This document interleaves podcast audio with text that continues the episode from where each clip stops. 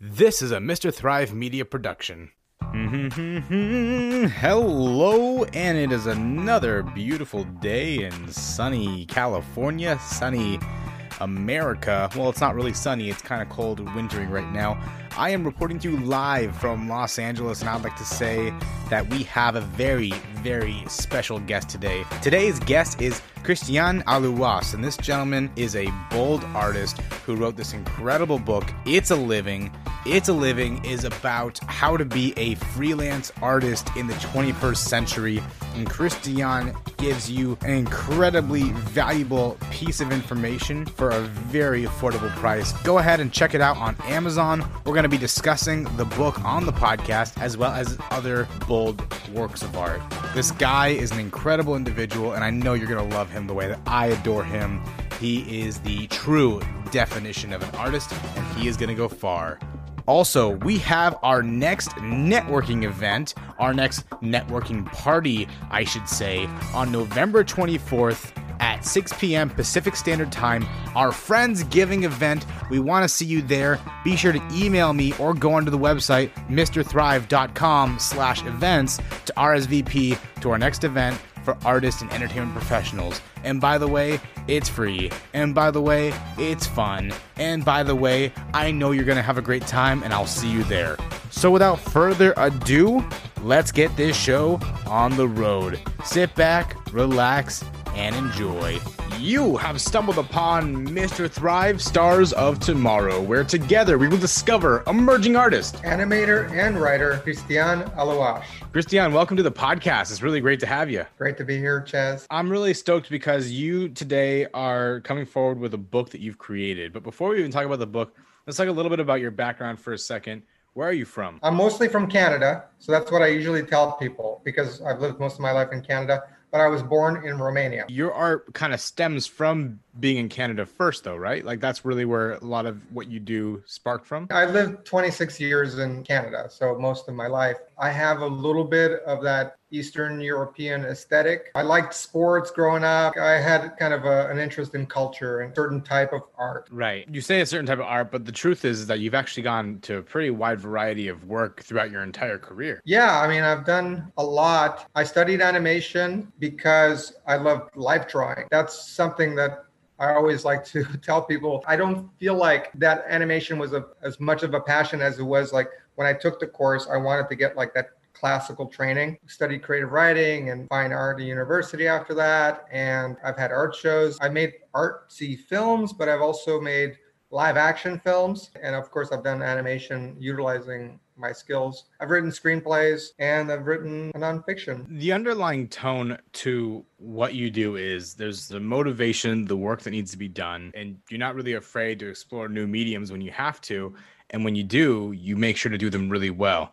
You kind of describe that process in your book that you've written here it's a Living Surviving as a Freelancer in the 21st Century. Subtitled yeah. The Ultimate Guide to Success for Artists and Creative Professionals. It's really great book. This is the first book I've had to read. It's homework for my own podcast. I can tell you right now, for those listening who are looking for a new book right now, is educational and easy to read and very understandable. This book it's a Living by Cristian Aluas. Thanks for the endorsement, Chaz. And you related to some parts out of it. But there's like a lot of sales techniques and then a lot of kind of uh, psychological and inspirational aspects of the artist's life. When I first wrote it, was hoping would transcend, and I did uh, write it in a, such a way.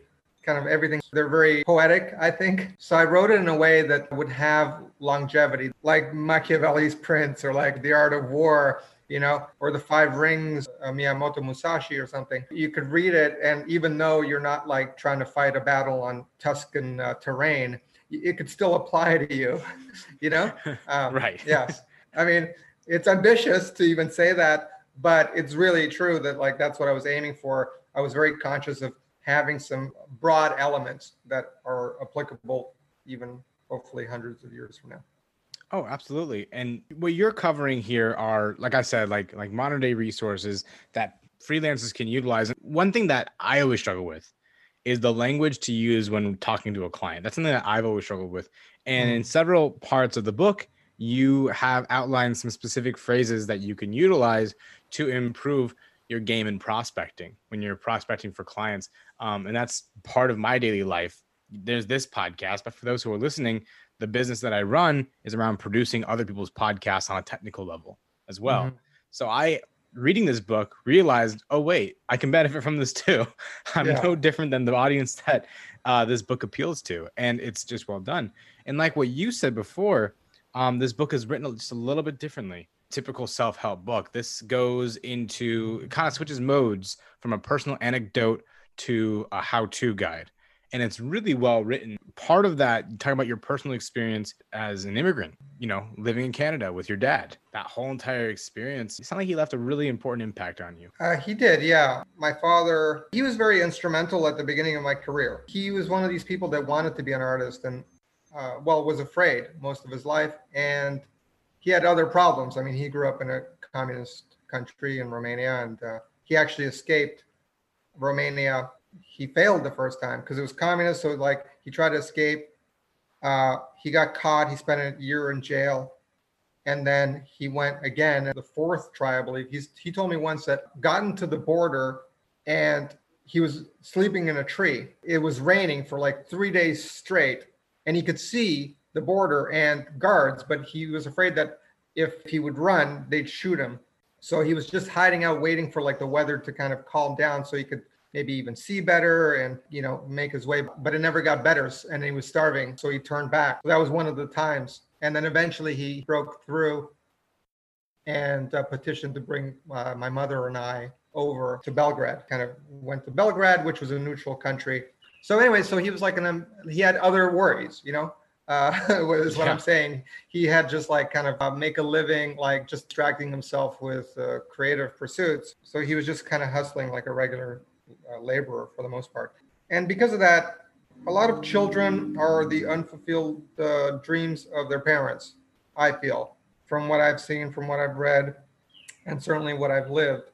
And I really relate to that sentiment. And I feel like his want and curiosity to be an artist really brought that out in me at an early age. And I explored that. And he kind of stayed quiet when I made my choices to go to an arts high school and then later to uh, in a creative field in college and university as well. So he just kind of like said, sure, you know, kind of just laid back and let me explore that. I think in the back of him, his mind, he felt like probably I did that since there were so many famous artists in history, some one or two might have succeeded, you know, that life uh, might be viable, certainly as viable as just like a, a, regular laborer's life, you know, or income would be. So at the least I could make a living. He did, but at least I would make a choice in my pursuit. That was kind of the way he influenced me, you know, kind of in a way psychologically. And early on, he was very supportive. I mean, he would steal supplies from work and bring them in. He worked at a sign shop, like making uh, signs for stores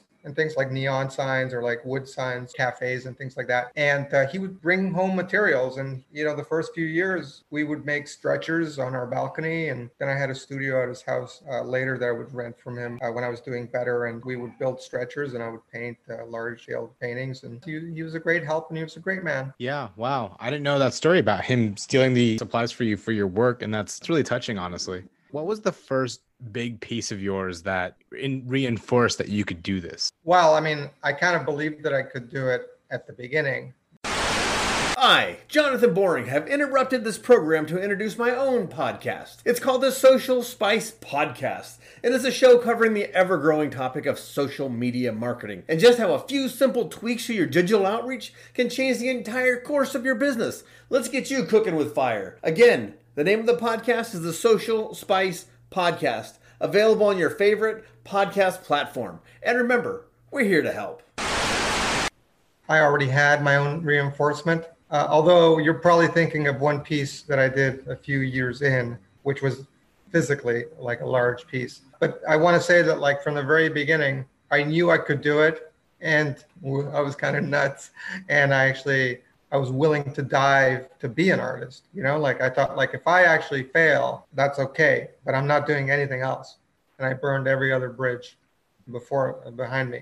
You know, but were you referring to like that the large piece that I did like around 2005, like into my career. Is that like the physical one? Well, I, I, I do love that piece. I would like to talk about that. You know, for me, a lot of my goals tend to be my own creations. You know, I kind of create my own goals. So if I'm not motivated, I'm not going to achieve something. If I'm not motivated to achieve one thing.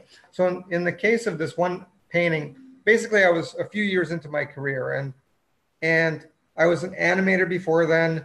I quit working in animation studios and I became quote unquote an artist and I was showing in cafes and and not really selling uh, much at all and I was dead broke and my style began to reflect that I went into like this abstract period where I was kind of painting shapes and and uh, just exploring things and then I developed uh, a concept that was essentially painting my name. I was like painting my signature. And then so I decided one year after reading a couple of books, I read a biography of Einstein and a biography of Picasso back to back. And then I thought, you know, actually, in the Picasso one, there was a chapter only about Les Demoiselles d'Avignon, which is like his big first big masterpiece in 1907.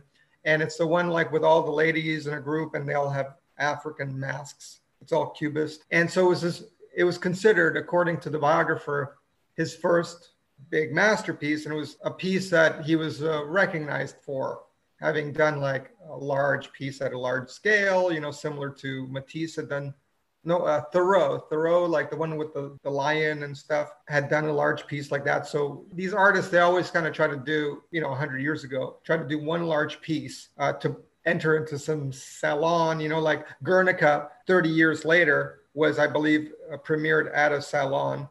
And, uh, and it was very large scale and it's political and things like that. So it left an impression. So, so anyway, so in that vein, even though like I had no audience uh, waiting for this piece by me, in that vein, I thought I'm gonna make a painting a slightly larger than Mademoiselle d'Avignon. And so I checked the specs, and within my apartment, I, uh, with the help of my dad, we built a stretcher that was like an inch in each direction larger.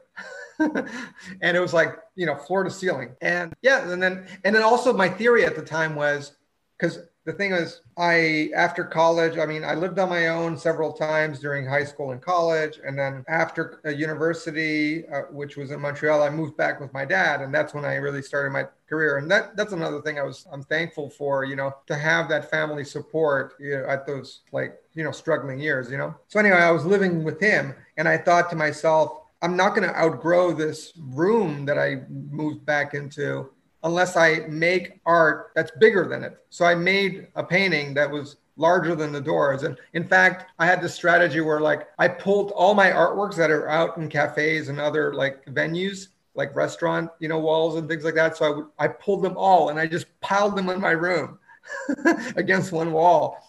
And so I, I thought like I'm just gonna hoard everything until literally physically I cannot like but move transcend this room, you know? So I did. So I built this like a great painting, which is lost now. But there's a video of the process, like 60 minutes. It's on YouTube. It's called Masterpiece See How Art is Made. Yeah, so I videotaped the whole thing, which took about a year, and I would work in, in intervals. And it's kind of an interesting process. Like I just kind of put a camera in like different corners of the room. Each one is different. And I, I can relate with you with like editing, video editing because that's what I did. It was all editing, you know, very cut and paste editing. But I would like tape this web camera with a long cord, you know, to like, you know, the ceiling in the corner.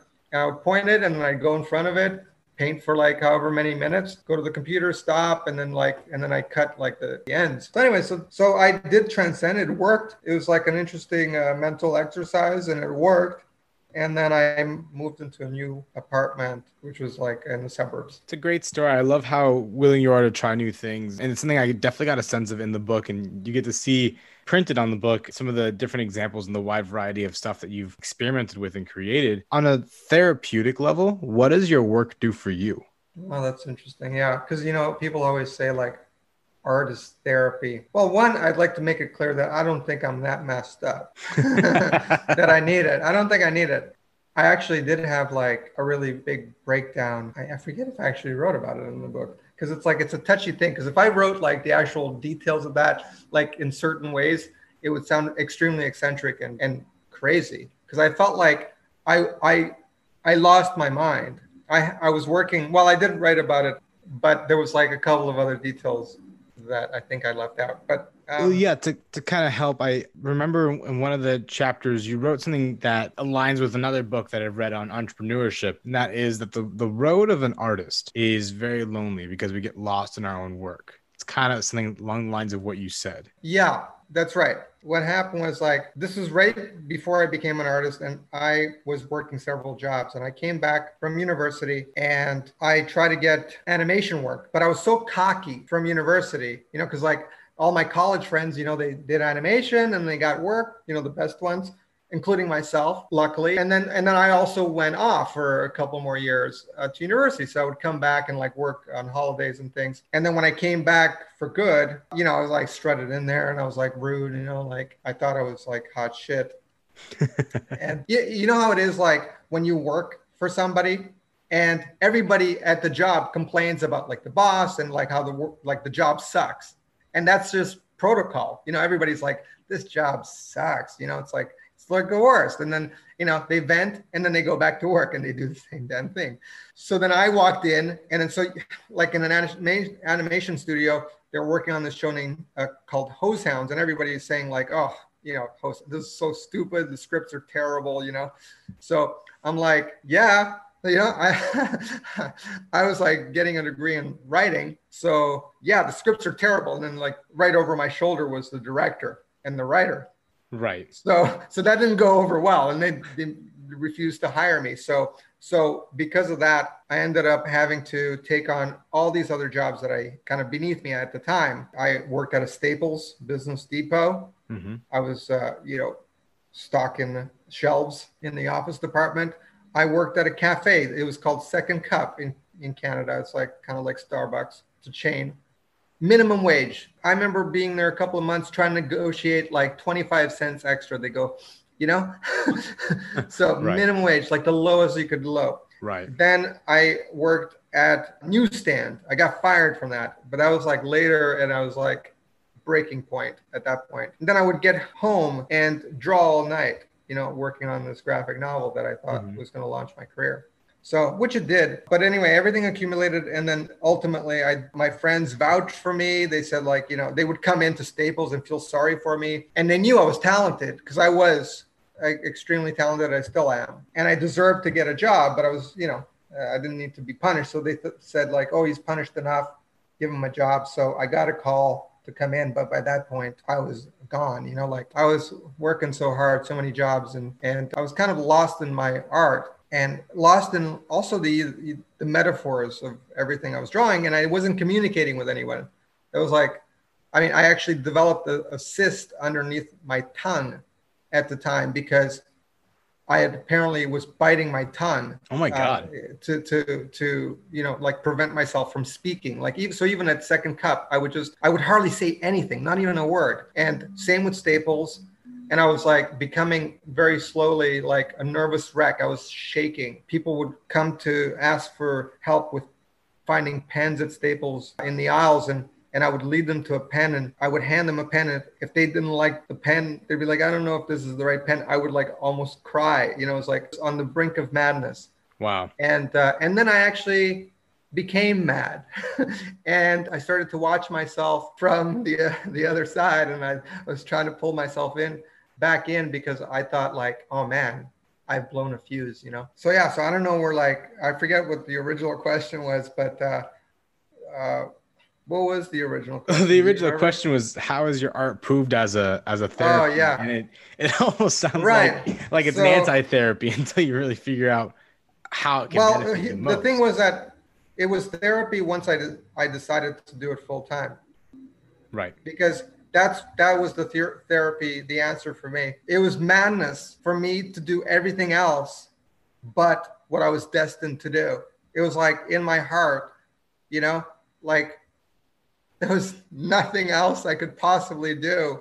I was going to go mad. So then I had this breakdown. I, you know, woke up one morning crying and I couldn't stop. I got the job uh, in animation, but I went in, dropped off my scenes. I quit. I quit every other job. And then I tried one more experiment, which I also outline in the book, where like uh, I did this other job that I thought I could moonlight, do a day job that I hate, and then do something do my art at night and see if that works. But then I eventually broke with that too. And I, with my last paycheck, I decided to do art full time. In some of these different, you know, jobs I've I've had too, where I was I was working service and I would talk to a coworker and they'd tell me that they're quitting to pursue their art full time. I was always very moved. So that leap is always very terrifying. And I'm so thankful that you did that leap because without that leap, you wouldn't be able to do such incredible things like write this book.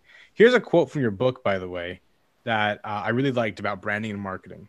I think branding and marketing sounds like a big business concept that not a lot of people grasp, and you kind of uh, address that directly. Here's what you said uh, in the chapter in chapter four. You said nowadays all the popular artists have distinct styles and subject technique and even immersive experience. It's a great age for artists to be as expressive as possible. It's it's good for the market because whatever somebody likes, they are likely to find an artist who creates art in the exact aesthetic. People seek that artist because their specialty is advertised through their brand. To develop your own brand is the same as finding your true self. Not easy. It will likely take a lifetime, but for the time being, you have to find your strengths and sell them. That's something that's a very practical bit of advice. You also pinpointed that, I mean, like you hinted at it, but but previously in that paragraph, it mentions uh, that a brand can be a person. Right and that's something I think that's very underestimated that that you explained pretty well in this chapter. Oh, thank you very much. Yeah, brand is a, a person. I mean, obviously, like the Kim Kardashians and all those uh, celebrities and the influencers, where they just have to be visually arresting, and that'll be enough to sell products. But for artists, obviously, your work has to be exceptional. There has to be a need in the market for it, but realistically you also have to be likable which you know i, I don't know if i'm likable but i'm likable enough to get work. So uh, yeah so i'm likable no, i'd say you're likable. Yeah, thanks. yeah i mean i wasn't i was less likable at the beginning uh, i think I don't know. But yeah, I think you you have to be honest. It's it's really a challenge. I mean, I emphasize and believe that like you just have to be complete uh, an authentic human being, like very very honest. You know, like if you're trying to sell something to someone, I mean, obviously they need a they're coming to you because they need a service because you have skills that they don't. You're competing against other people and you have to offer to the client like you have to convince them what's better about you uh, than the other person and sometimes later in your career, you have to charge more. So then you have to convince them why paying more is worthwhile. Right. And and by the way, you've directly addressed that in your book, talking about the specific examples of how to kind of stand your ground in those situations. Um, that's kind of one of my favorite things about the book is the practical element of it, where you're talking about the language to use that is still respectful and professional, while still being firm and to the point of your ground. That's something that a lot of artists, including myself, will struggle with from time to time, just trying to understand how to brave your ground without being disrespectful and how to be how to become eventually respected. Like respected yeah. is like kind of the big thing. If it was power, money, or respect that you could choose, I would say respect is what you want, right? Um, and that's really what the book is about: is acquiring that respect. I would agree that that's certainly part of the book. I spent a lot of time analyzing the client's perspective, you know, like everything from like tone, you know, their fears sometimes, you know, because like some, because I bid a, uh, online on a lot of projects, a lot of commercial illustration projects, like from graphic novels to graphic designs, animation, you name it. Like if it's one little area is like, you know, there's not a lot of jobs in it, then I'll start looking in another one. But I have a preferred one, you know, like right now it's like illustrating graphic novels. It's, I have that system very streamlined, so it's like I enjoy it, and it's it's pretty uh, easy. So yeah, so I spend a lot of time like when somebody posts a, a project online and like whether it's like the brevity of their description for the for the requirement or like there's a tone you know sometimes like they list a certain budget and they know you can sense in their tone that they know it's like too low and unfair but like they need the work you know done. And then but they kind of they they overcompensate in other areas in, in their description you know so it's like i assess that every time because it costs me to bid on a project. So it's like do i want to spend the bid and i have to analyze imagine use my imagination to kind of foresee whether this client can compromise uh, whether they can negotiate uh, right. so that like you know if i can reason with them uh, sure. because it's like it's not like that i'm just trying to make more money you know? Uh, yes i am because like i i do have like especially the the longer i go in my career the more value i have like the more expertise you know like i'm just better. You know like it's like an artist's career just gets better. Like it's like a, a vineyard you know? It, it it like yeah when it's young it's only so good but then it has its peak and it's like like it's a life cycle you know because a vineyard is what like 80 years or i think something like that like it, it lasts. So it's like the lifespan of a person. And it's sure like even the the later picasso's kind of like declined but you know those musketeer paintings were not bad you know in his last show you know? So um so yeah so i spent a lot of time uh, analyzing and, and sometimes negotiating uh, with, with clients. And convincing them of, of my value and it's you know i never convince anybody that doesn't actually need the work. I, I usually har- hardly ever try to find clients that are just not in, not seeking anything. Usually I see posts, you know, for projects and I fill that need. It is a lot harder to sell based on you know what you think would work versus a need right yeah that's actually something i'm learning right now i'm i, I personally have been exploring the world of sales and learning about uh, pain indicators and figuring out uh, mm. how to how to capitalize on the pain indicators because pain is always a greater reason for someone to buy over pleasure. You know, pleasure yeah, yeah. really comes down to an impulse buy, but pain comes down to I need this, right? So accommodating needs is very important. But taking those needs is part of the process to a much bigger thing that your book kind of underlies, and that is leveraging your creativity to eventually creating a business. So here's right. another thing that you, another quote from your book here. Creating your own company is a great way to serve your own interest rather than clients' interest in building a brand that has monetary value. If you have a good exit strategy for your business, then an LLC or corporation is a valuable time investment. And yeah, it's a it, it really does cover like like different insightful things like that are are incredibly insightful. I think what this book does is it provides a certain sense of mentorship for those who are reading that wouldn't really be able to acquire that mentorship in any other place. Do you mentor anyone? Yeah, right now I have I think just one uh, that I mentor weekly.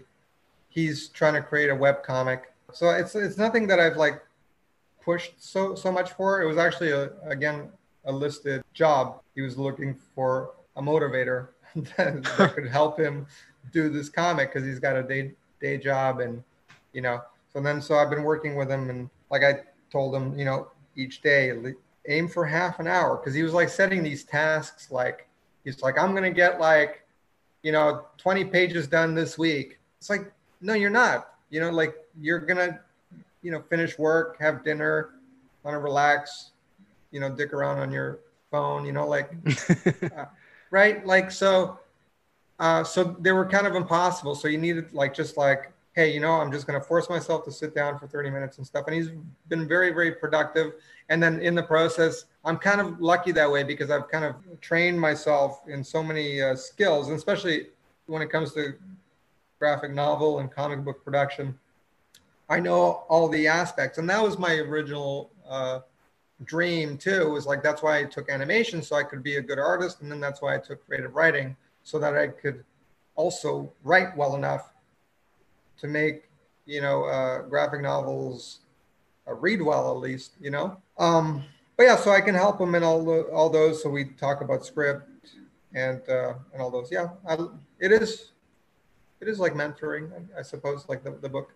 Well, it's good. It's good that you do that, you know, and and it seems like you have a passion for wanting to teach people because you want them to maybe have an easier time than you did when you first got started, to not be driven to that same insanity that you had. Yeah, but but you have to be crazy to be great, you know. That is true. That is true. you know, like I just there was things that were motivating me early on. I remember when I was like dead broke, and I mean, I bled my credit cards, you know, and and I was just like at ground zero. I remember being in my building, and you know, I was in a low income building because we were immigrants, and my dad had this house housing that he had for many years, which was uh, rent geared to income, and a lot of actually the majority of people in that building were that way, rent geared to income or below market rent, but it was mostly rent geared to income. And there was like a lot of like, was mixed, but mostly white trash and uh, so, some natives and, and some African Americans, but um, Ottawa didn't have as many minorities in general. But I remember once like just having to, uh, I was so broke. Um, I was entering the building and, and, uh, and I had, like, I saw a dime and I picked it up and somebody saw me like that I would see before when I was doing well, you know? Because I remember I was like really kind of flamboyantly artistic, you know, like in in college and especially university, you know, like I was like kind of dressed to the T and like, you know, I had like this leather hat, you know, and and you know, I looked like like a big shot, you know, walking in and out of the building, you know, like I I acted like one. To have everything like kind of stripped away because I was going through a ground zero, you know, uh, kind of a entropy, if you will, like a, an event horizon of life was interesting and, and uh, humbling. Yeah, you do have to be nuts, you know, like, because it, it drives you. You have to be motivated. Like, sometimes it's like hatred, like, you got to prove to somebody that, like, hurt you, like, that you could be better. I remember watching this documentary actually recently. It's called The Last Dance with Michael Jordan, and it was about like their last championship. It's on Netflix. Uh, I guess I'm endorsing it, but uh, um, but uh, what was there was an element in it where like he had he had made up this whole story about this young rookie like that nobody knows about now. But he made the story that like michael jordan had a bad game in this uh, series with with this rookie and the rookie did well. And uh, Jordan told everybody, like, can you believe, like, this guy when we when I walked off the court, he said, like, nice game, Mike, you know, like all taunting, and he's like, I'm gonna get him back. And then so in this documentary, he said, like, that never happened. I just built, I just made that up so I could motivate myself to play better. Wow. You know? yeah. yeah he's like, I just made that up. You know, like I, I, I, you know, I, I made myself believe it, and I told everybody like it was a fact. Then when I do overperform, they go, "This guy is serious. Like this, don't mess with this guy," you know, because he'll show you up. So I was actually like that. I mean, I remember, I remember going to an art fair in Ottawa. It was an outdoor fair, and this artist that worked in animation, and he painted like very interesting paintings, mostly of houses, very uh, straight edged, stylistic, and he was selling really well. And I was so envious that I walked up to, and I knew him because I knew him from a few years, but he was just kind of a casual uh, coworker. And and I walked up to him and I said, like, I hear you're selling well, but don't you forget that I'm a greater a greater artist than you will ever be, regardless of your sales, and you will never be remembered. That's what he said to you. No, that's what I said to him. Oh, damn.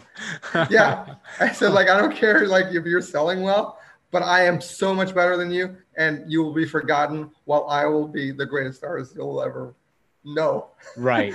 Well, he's not on this podcast, so that just. No, he's not on this podcast. but, like, I, I just did crazy things like that, you know? I would, yeah. like, uh, shake hands with people and, uh, and say, uh, you know, instead of saying my name, I say I'm the greatest artist in the world. So, so you weren't afraid to disrupt, and you weren't afraid to make the claim. No, but I mean, it's it's useless. That's why I, I think I mentioned that in the book. Like in, in in terms of marketing, that doesn't help you. Like let's say that's SEO, you know, that's search engine optimization. So if somebody search searches greatest artist in the world, okay, they find you, but like who's gonna search for that? No, nobody's going to search for that if you're trying to get sales. They're going to search for uh, you know, a portrait artist, New York, you know, or like portrait artist. Uh, what is it? Uh, Lanark? Where were you? Ozark? What? Oxnard. I'm in Oxnard. Oxnard. You know, so they're going to search for these keywords that are particular to their location and they're more specific. Um, so they're not gonna like it's just a child that would search like who's the greatest artist in the world, you know? Right. You know, like and then they see it and they go, oh, who's this guy? I thought it would, would be Picasso. so you're not competing for search engine optimization against Picasso. Um, but no. no, no, no, I'm kidding. But uh, yeah, yeah, yeah. it reminds me of. Uh, have you seen the the show Hi, I'm Dave about uh, the rapper Lil Dicky? Uh, I'm I've seen his videos, but I haven't seen this show. The show is about him before he got big.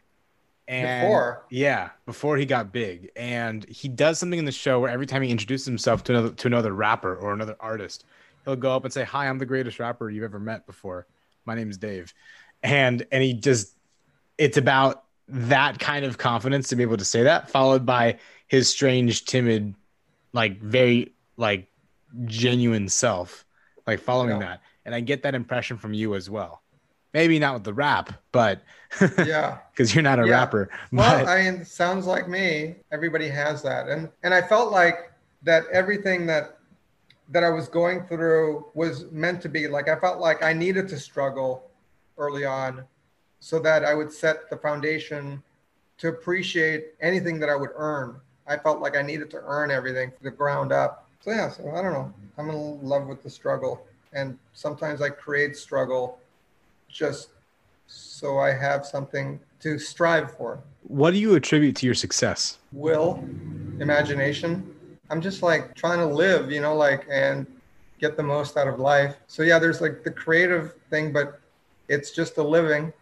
And uh, you know, this is what I do professionally, but I also do it as a passion because I do commercial work, but I I sustain my creative output with my commercial work. So everything's like it's art, art. And then you know, like I enjoy like friendships and and uh, relationships, and you know, like I I strive for like security like anybody else and and things like that. So it's like i'm just trying to like look at life and i'm hi- kind of i feel like i'm hyper aware of kind of the cycle of life maybe as an artist maybe as an introvert. So i just i'm just trying to be aware of like everything that that comprises having like a life and trying to fulfill everything kind of trying to check everything off before i go you know i think that's a really great motivation for someone who is just getting started as a freelance artist, what is the number one advice that you could give them? Take it very seriously. You you can't take it more seriously than than you need to. Like like it. You can't imagine how seriously you have to take it. You like you. you that's why you have to do things cold turkey. I mean, I kind of in one one way I want to believe like you shouldn't have to, and I've seen some people that transition well, you know, by doing some side job and then and then they choose an art form that's like very popular. Like, I mean, just the other day I, I saw somebody online that was doing colored pencil or maybe acrylic paintings of like NFL superstars, you know, and she said she was selling them for like eighteen hundred a pop, you know, signed. She she somehow like I guess either mailed it to the guy or waited outside a game, got her artwork signed and then just like posted it somewhere and people are like dying to have this stuff, you know? Wow. So, I mean, like that's really lucrative. And I thought to myself, like, geez, like maybe I should, uh, like, what have I been doing, you know? Yeah. But it's just like, I don't like football, you know? and then, you know, there was something like, well, anyway, this is kind of off track, but like, um, well, she wasn't that great. She wasn't a great artist. And that's obviously why she was doing that. Cause I was doing stuff like that when I was a kid. You know, that's all I did. That's exactly how I got good. Was like copying out of magazines and uh, and like drawing everything. Like all my favorite hockey players, I would just copy, copy, copy. So maybe I, I kind of like I'm way beyond that. So, but the money is nice. Definitely. Cristian, you also have some work that you have in various museums. Where, wh- which museums are those exactly? Well, I have two in museums. One is like the National Gallery of Canada, which is in Ottawa. And I have a book that I made early in my career because the, the first business, maybe we could go back to business after this, like uh, to help people with the IP thing, because we started that and I, we didn't really uh, finish that, like creating your own IP. But um, my first business was, it was a sole proprietorship. It was a small press, like a publishing company. Mm-hmm. And uh, I was doing like booklets basically and, and art books. And so I, I one of my first big projects, which has a fantastic story in the book, is uh, this book called uh, True Fiction, and it had original art on the covers, and there were like a hundred original books made. So I made the covers so you could, you know, they were made out of canvas, like raw canvas, and and you they were painted. So anyway, the very last copy of it, I saved it and I called the National Gallery of Canada, which was in my hometown of Ottawa. But it's like the National Gallery has like a phenomenal collection, and uh, maybe probably the best in the country. And uh, anyway, so uh, they took it. so I said like I gave him like a sales call, you know. That's and great. I said like uh, I'm looking at my last copy. I told him the story like uh, this was a one of a kind book I made early in my career. It's the last of its kind. Uh, all the others are sold, and I would love for you to have it as kind of a historical uh, uh, uh, document. And so they took it, and then um, I did a similar call with the Billy Ireland Cartoon Museum at Ohio State University, which has the largest collection of cartoon original art probably in the world. And uh, I gave them a similar call, and what I submitted to them was my first graphic novel ever, which was published in high school while I was still in high school. So I just kind of had the original art, and and I was moving at the time because from from Canada I moved to pretty much Las Vegas. I lived there for three years, and then I was I decided to move back to the East Coast to New York. And in that move, I thought like, you know what, like I just want to preserve this art. You know, like you know, it, it seemed like each move I was taking less and less with me. You know, and uh, I didn't want to like lose it and stuff. And I thought preserve it. So it's it was, uh, you know, they they were donated, so I didn't get paid for them. So I like you can put that on the record. Definitely. You said you wanted to talk a little bit about IPs. I wanted to give you that opportunity. To... Oh yeah, when I had my art school in Canada, because that was my second business, I had a corporation.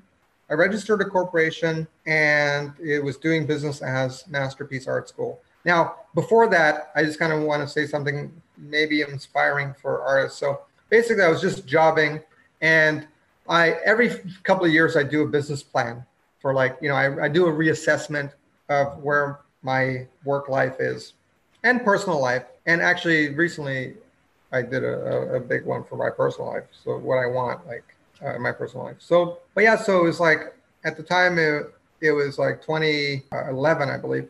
I had just had like a big show at the end of 2010, and it was very depressing to me because I spent several thousand dollars to make that show, and it was my first solo show in well, I guess it was like about a year and a half or so, but I had been working on that series for two years almost, and uh, and I sold like two pieces at the opening, and it cost me like close to ten thousand dollars in that two year span, which was a lot of money for like a, a jobbing artist. I was only like I wasn't making that much, not making. A, I was making between twenty five and thirty thousand a year in Canada at the time, and that's actually good money in Canada because the standard of living is much higher. So I didn't really like I wasn't really ambitious for much. Like I, so I didn't really need much, but it was still depressing because I was I invested so much time and money. And anyway, so I did a business plan and and uh, and I realized that like most of my income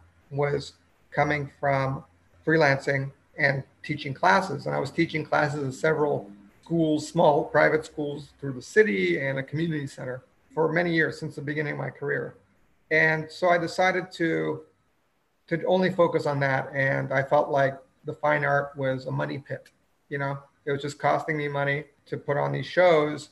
And I get a lot of it's like an ego, you know, thing. So it's like I was getting lots of compliments. And I was doing also large paintings that at, if they didn't sell, then I'm just like they're going back in storage.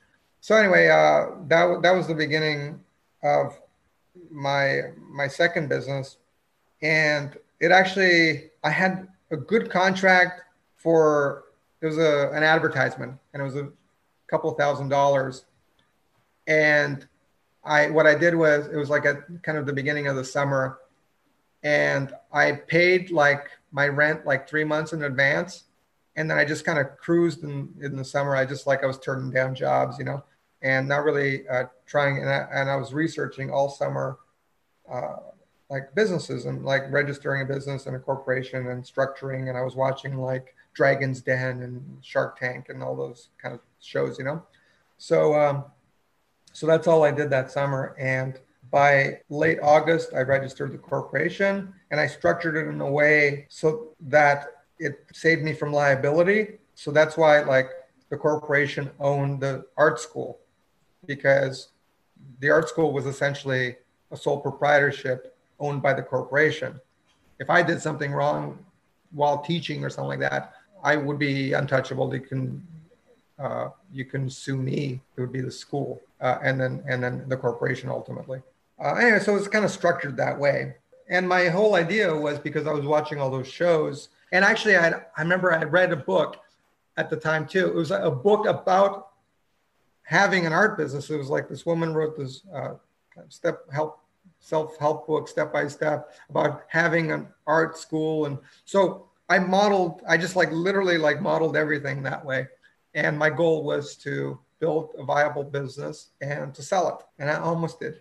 right. Uh, I moved. I kind of I fell in love like a couple of years in, and I moved uh, to to the U.S. Uh, and I tried. I right as I was closing the the business, I did list it with a couple of brokers, and I had somebody. I had a couple of people in, interested. One person actually sat in on a class, was interested in buying it, but it was like literally like days before I was moving, you know, so it's like it, I, I couldn't pull off the sale, unfortunately. But anyway, the point is that, well, I still have it. I still have the school and uh, it's online. It's masterpieceartschool.com and I have courses. But the point is that you want to build a business. And one of the examples that I give in the book is like Lucas, George Lucas. Uh, he had Lucasfilm and he built like a whole world of intellectual property and toys and merchandise and all these things that are associated with Lucas World, uh, Lucas uh, Film, and ultimately sold it to Disney.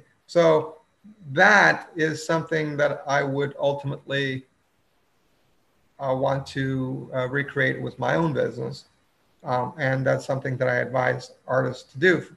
And one of the things that I say is for every job that you do for a client, you should spend the same amount of time working on your own intellectual property. That's a great place to add an exclamation mark to your whole entire story. Like that's kind of like the big goal. And you talked about that to be able to create that residual income in your book. Should someone have interest and want to talk to you directly about more on on, on what they can do to improve their business as an artist, as a freelancer, what is the best way to reach out? The best way to reach out is email it's like csa2082 at gmail.com. Or actually, the easiest one is my last name, aluas at hotmail.com. You know, so one of those, like you, you, if you Google me, you'll find me like on Facebook or like Instagram. Uh, I have my I have my own website. I have masterpieceartschool.com. I have csa1.ca. I, I'm like pretty everywhere, pretty pretty much everywhere. You'll find me. Perfect. All that information will be displayed in the description below. And finally, Cristian, the question I ask everybody on this podcast what will you be famous for? I, Cristian S. Aluas, will be famous for being an artist, maybe the greatest artist that ever lived. Cristian S. Aluas, thank you so much. It's been a pleasure to have you on the podcast. If you've listened this far, it must mean you're a thriver. I want to thank you so much for listening. We want to stay connected with you. So please, in order to do that, we need you to follow every single one of our social media platforms. Can you do that? Follow us at Mr. Thrive Media, one word, on Facebook, Instagram, and Twitter. All the same. Also, we want to keep you completely informed as to all the services that we provide. You can do that by going onto our website, www.mrthrive.com. That is mrthrive.com. Have a great day, and thanks for listening.